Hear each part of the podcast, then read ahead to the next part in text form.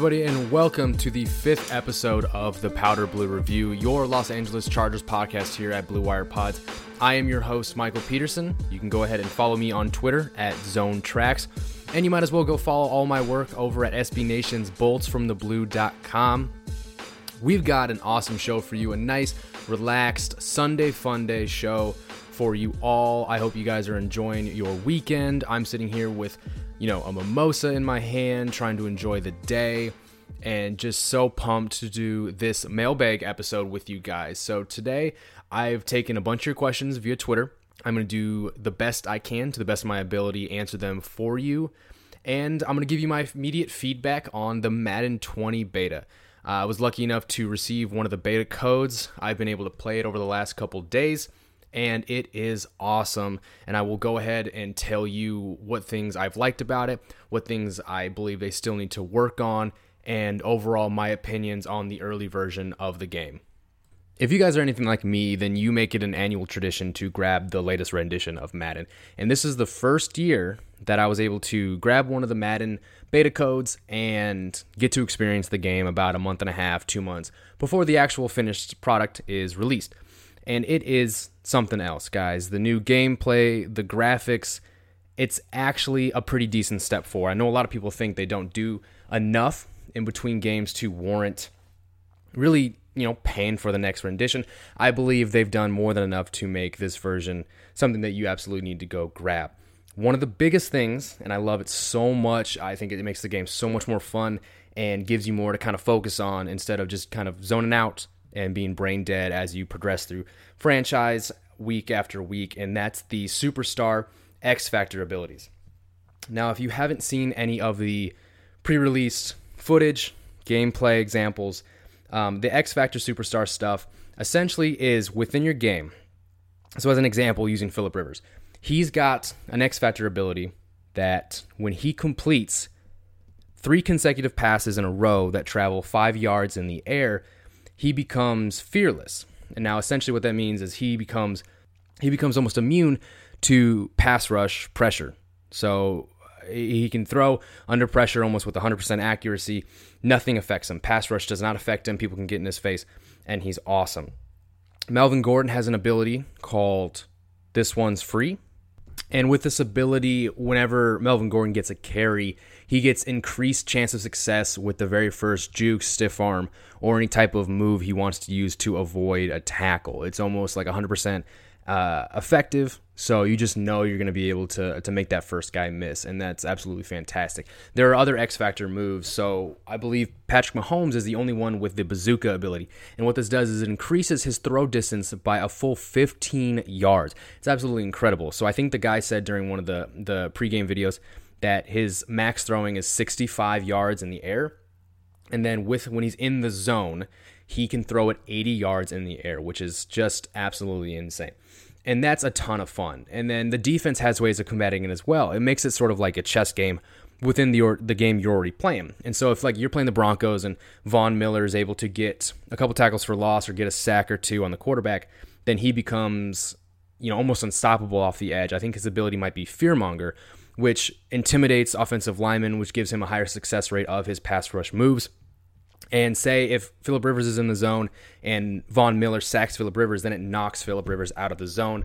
And then the same thing, vice versa. If Philip Rivers completes a pass on Von Miller, if Melvin Gordon makes Von Miller miss a tackle, then Von Miller is out of the zone. So it is realistic in the sense that you know players will admit that they get in the zone. They just feel it. They're in a completely different place when they're hot in these games, and so it just adds again another thing to at least strive for in these games. And it actually makes you want to play defense again. If you're anything like me, you probably just play the offensive side of the ball, don't get a lot of defense, kind of makes the games go faster. But this made me want to play defense. And it was so much fun to take control of Joey Bosa and get to the quarterback over and over and over again. And I, I just absolutely love it. So I hope you guys are going to enjoy it as much as I do once the game comes out. But being able to play the beta was absolutely so much fun. It ends tonight at midnight. What is it, Sunday? at midnight, unfortunately. So, you know, once I'm done with this pod, I'm definitely going back to play. We're just going to go ahead and get right into questions. I've got about seven or eight questions to touch on. Thank you guys again for bringing in the questions. I really do appreciate it. Uh, made this episode really fun to record, to be able to talk about not only things that I find interesting, but obviously answering the things that you guys want to hear about. So I really appreciate it. So, our first question comes from Drew Christensen. And this question has a few layers to it. He says, with the large amount of average linebackers on the team that are highly athletic, is it possible that they will split snaps and not have a true starter? And will any linebacker have a normal position? So, yes, I believe there's going to be true starters. I believe those true starters are Denzel Perryman and Thomas Davis. I do think Perryman is only a mic. I cannot see him moving really to the outside whatsoever. He does such a good job when he's healthy in at that mic position and he's still halfway decent at, in coverage. So I don't think he's going to be taken out in nickel or dime situations. So I think if there's a guy that's going to stay on the field, um, barring any more injuries, it is Denzel Perryman. And sort of the same thing with Thomas Davis. He is supposed to be the team's run and chase linebacker from the will position. And with his longevity and consistency in the league, I don't think he's coming off the field either. So I think if there are going to be players that rotate a bunch it's going to be at the strong side linebacker position. And that's, you know, depending if they play Nwosu there, um, who's also going to be rushing the passer a lot, um, they're obviously going to trade him and out for Jatavis Brown. Um, Kyzir White could probably work in there as well. I know he's been taking some snaps at Mike and has done a lot of, or he was a starter last year at Will linebacker. So we'll just have to see there. And who knows what Drew Tranquill is going to do in this position as well. If he's going to play a little bit of strong side, is he going to play, you know, backup Mike? Um, what's sixth round pick Emeka Egbule is going to do as well? He kind of fits the mold of an Nwosu as well. Uh, so there's just a lot of questions there. But I really do like this question. Um, I think the team could go in a variety of different directions and knowing Gus Bradley and Anthony Lynn, especially if you look at last season, who they said were going to be the opening day starters against the Kansas City Chiefs, that no matter what, I think you can expect a change or two, something happening that you maybe didn't expect before, uh, I wouldn't even have thought about. So I think it's going to be interesting, and you know, time's going to tell on that one. He also asked me to rank cookies, power rank cookies. Um, I don't know a ton of different types of cookies, like in general. But if you want my quick power rankings, um, let's go with there's I don't know if you guys have heard of a monster cookie. They are oatmeal chocolate chip M&M and they're amazing. My aunt used to sell them. She had her own business selling this type of cookie. So obviously I grew up with this specific cookie and it was absolutely fantastic. Besides that, uh, second, German chocolate cookies. Again, this is something that you guys probably aren't going to know about another cookie that my aunt made um, two double chocolate cookies on the outside. And if you've ever had german chocolate cake there's like this caramel coconut mixture on top. That's the filling between the two cookies. And that is also amazing as well. And then just good old fashioned chocolate chip coming in the third spot. Um, and then i hate sugar cookies. Hate hate sugar cookies. I think they're hot garbage. There's nothing good about them. Maybe someone can make them where they have a decent consistency um, and still taste halfway decent. But for the most part, I think most sugar cookies are chalky and gross. Next question comes from Jeremy Belgao, and I hate the fact that I may have just butchered the crap out of it. Um, so sorry, Jeremy. I apologize, but we're just going to go with that. Jeremy asks, what is the starting linebacker rotation by the middle towards the end of the season? So by midseason, and how how do I feel the linebacker is going to play out by the end of it. So his take right now is Thomas Davis at will, Kyzir White at the Mike, okay, overtaking Perryman, and Uchenna at the Sam.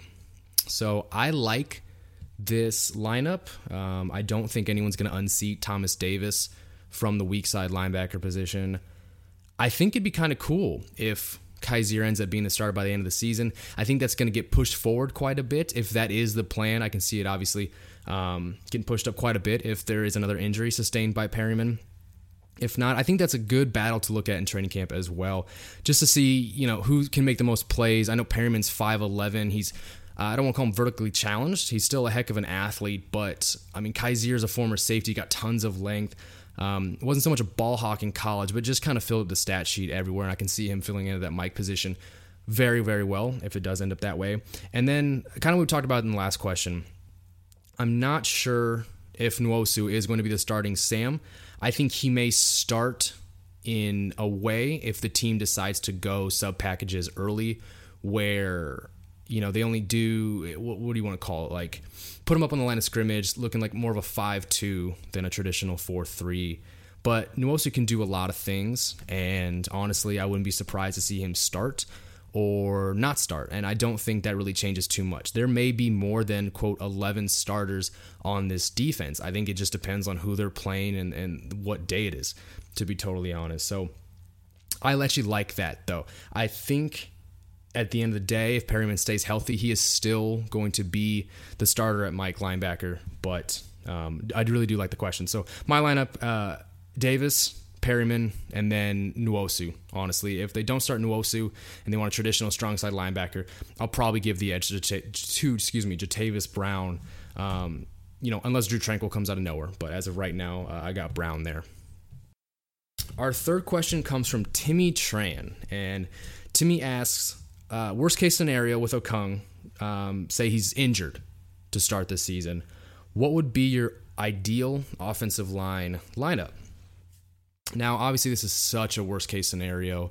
Um, if you guys haven't heard the news yet, there's an undisclosed injury to Okung, and the team doesn't actually know if he's going to be available come the start of training camp in late July.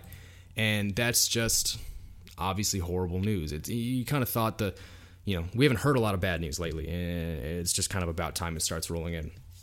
So we'll definitely keep an eye on that. No one knows what's going on. Um, and we'll just play that by ear. But should Okung still be injured by the start of the regular season? My most ideal lineup, and that's, you know, quote unquote ideal because nothing's ideal with any of these backup offensive tackles. But I would have to think Sam Tevi moves over to left tackle. Dan Feeney is obviously going to stay at left guard, barring anything crazy. Mike Pouncey, obviously, is center. I would like Forrest Lamp to be the starting right guard. And if it's Schofield at right guard, then I'd like to see Forrest Lamp play right tackle, if we're being totally honest. If we're going to talk about getting the best five offensive linemen on the field, then I think that's what we have to do. Schofield at right guard, Forrest Lamp at right tackle, or vice versa. Because obviously, Michael Schofield played right tackle for the Broncos when they went to the Super Bowl in that year with Peyton Manning. So he has the experience. I still think he can be a serviceable, serviceable right tackle but we'll just have to see on that. Um, it's not ideal. I don't want Trent Scott anywhere on the field. We'll see how fast Pipkins pick things up uh, when minicamp, excuse me, training camp rolls around. Um, I, I got high hopes for him. They picked him for a reason, and I just hope those reasons uh, come to fruition and start to pop out for fans to see once uh, training camp rolls around next month. What's up, Blue Wire listeners? This is Jack from the Real Underscore Sports Podcast, a Snapchat sports pod. We recently ranked as the number one sports podcast on all of iTunes, all of Apple. We cover all things from the NBA draft, from NBA free agency. We're working on MLB this summer as well as the NFL offseason. Catch me and my co host Abe on the Real Underscore Sports Podcast, a Snapchat sports pod, a part of the wonderful Blue Wire Podcast Network.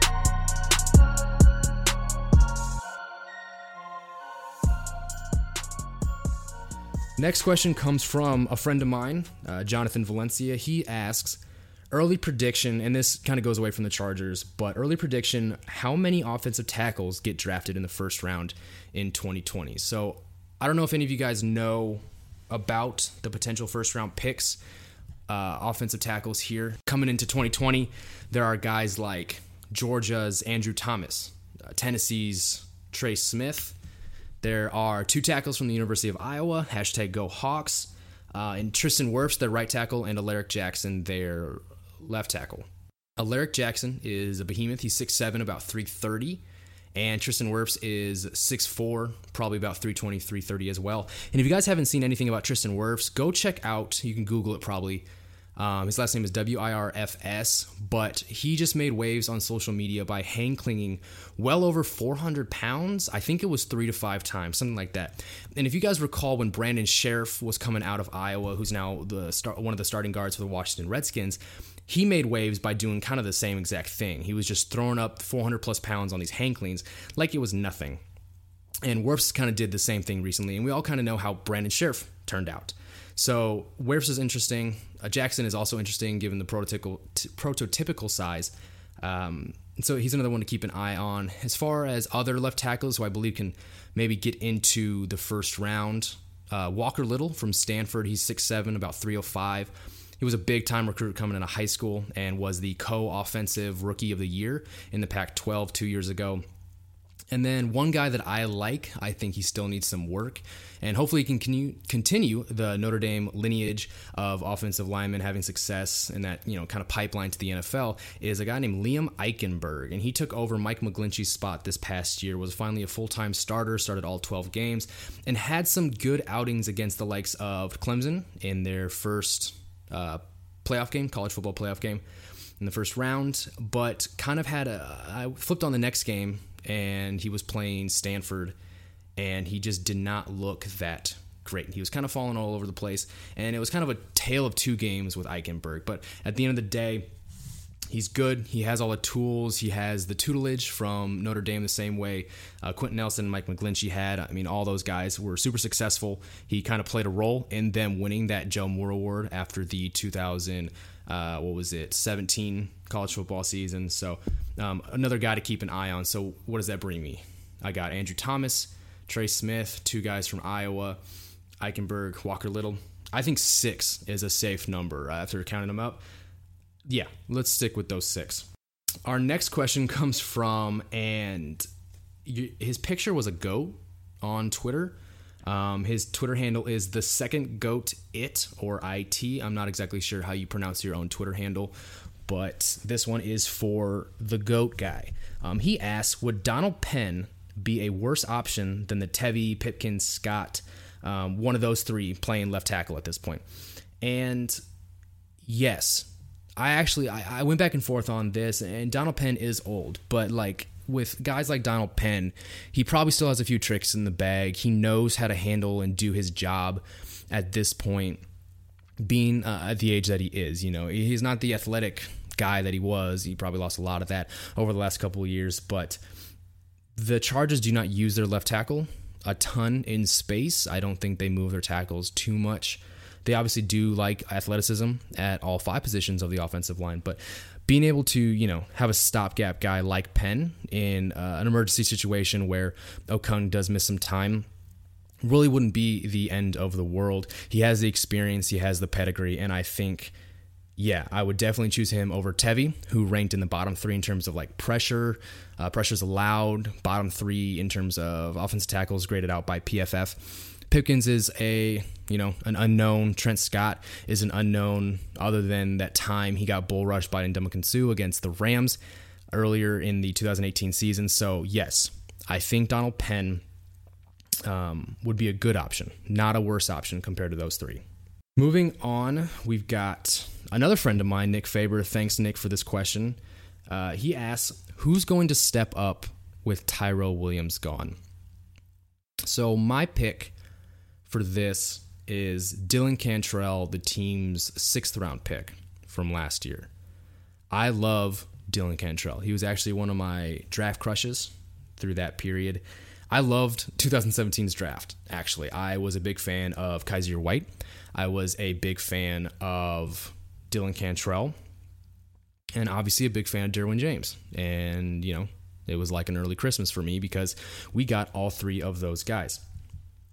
So if you guys haven't checked out Dylan Cantrell for a little bit, there is an awesome article that just got put up on boltsfromtheblue.com from my good friend Brad Kelly. He's doing a lot of good work for us recently, and I was so happy that he decided to write up an article about Dylan Cantrell. It's awesome. Just shows you why he's primed for a breakout season, and he's going to have some obviously increased potentially playing time with Tyrell gone, and how and why he's prepared to take full advantage of that. So again, Dylan Cantrell is 6'4, 225 pounds, and he comes from the Cliff Kingsbury air raid offense at Texas Tech.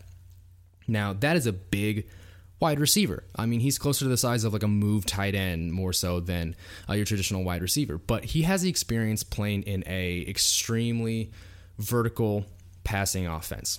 Gets guys out into space and they throw the ball 50 60 times a, a game and it was so much fun to watch him make all kinds of plays and to fully take advantage of his size. And a guy like Cantrell has excellent, excellent ball skills and body control. So if you guys remember how Stevie Johnson used to lay out all the time, make these spectacular catches in the air, I kid you not, that is the type of stuff that I saw Dylan Cantrell make at Texas Tech.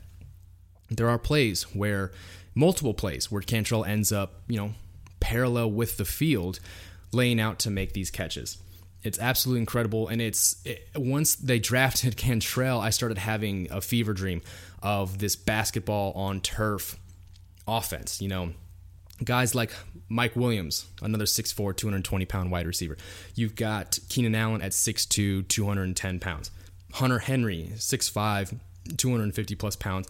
And then at the time, we had Tyrell Williams, again, another 6'4 wide receiver, and throwing Cantrell, and you've just got this amazing front court, excuse me, back court of basketball alignment of wide receivers that you can't help but get excited about. So Tyrell is unfortunately gone, but it leaves its space some playing time, some targets, and I think Dylan Cantrell can really fit that. And if you guys haven't paid attention to uh, Math Bomb, at Math Bomb is his handle on Twitter. He does the RAS, the Relative Athletic Score testing for uh, draft prospects every year. Um, anything from eight to ten is elite, and I think Dylan Cantrell had one of the best testing scores of any wide receiver prospect over I think the last 30 plus years. Again, at 6'4, 225 he ran in the low four fives or the high four fours. He jumped out the roof. He had great agility testing as well. And it's just another athletic, dynamic athlete type playmaker that the Chargers can utilize hopefully this year with so many targets left from Tyrell Williams. If I had to think about other guys besides Cantrell, I think Jeremy Davis is a guy that's going to have to step up. Maybe Artavis Scott. Both those guys have been preseason kind of superstars over the last two seasons. And unfortunately, Artavis Scott went down with a season ending injury before the regular season. And the wide receiver room was obviously a little too stacked for Jeremy Davis to really see any catches. He actually hasn't caught a pass, I believe, since 2015 when he was with the New York Giants. But he always leads the team in receiving. I think he did it last year, maybe the year before as well in the preseason. So we know he can do it. Let's just see if we can finally do it in a regular season game. So if not Cantrell, I believe Jeremy Davis is probably next in line uh, for those targets.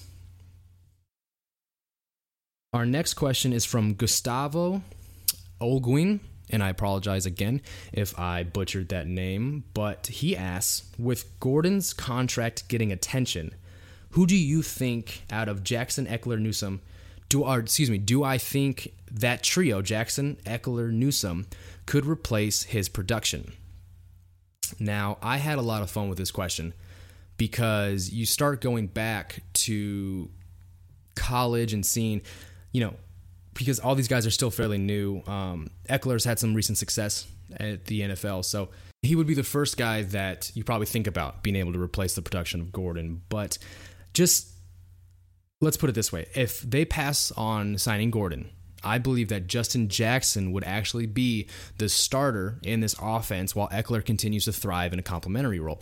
I say that just off the top because Ekeler got the chance to be the starter, to see a starter's workload this past season with Gordon missing some time.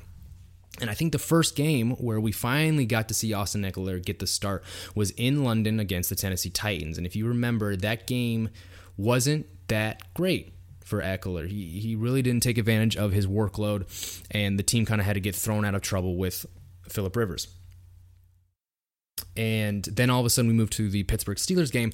Ekeler gets the start again, and the we the, the Chargers fall behind, and Ekeler just again isn't doing too hot. So the team, you know, gets some momentum going into the half comes out in the second half, and Justin Jackson all of a sudden is starting to get quite a few looks. And if you remember, Justin Jackson was kind of the bell cow in that second half and helped lead the team to a last second victory. He had that shifty, nifty run, I think it was like 16 to 18 yards, touchdown run to help get the game closer to tie it up. Um, he just looked really good, and he continued to have some success against the Kansas City Chiefs um, the following week. Obviously, the team won their first game in five years at Kansas City. Jackson played a big role in that game as well. And I just think the the rhythm of the offense looked much better with Jackson being the starter, getting the bulk of the workload, and Austin Ekeler just kind of digging into that workload a little bit.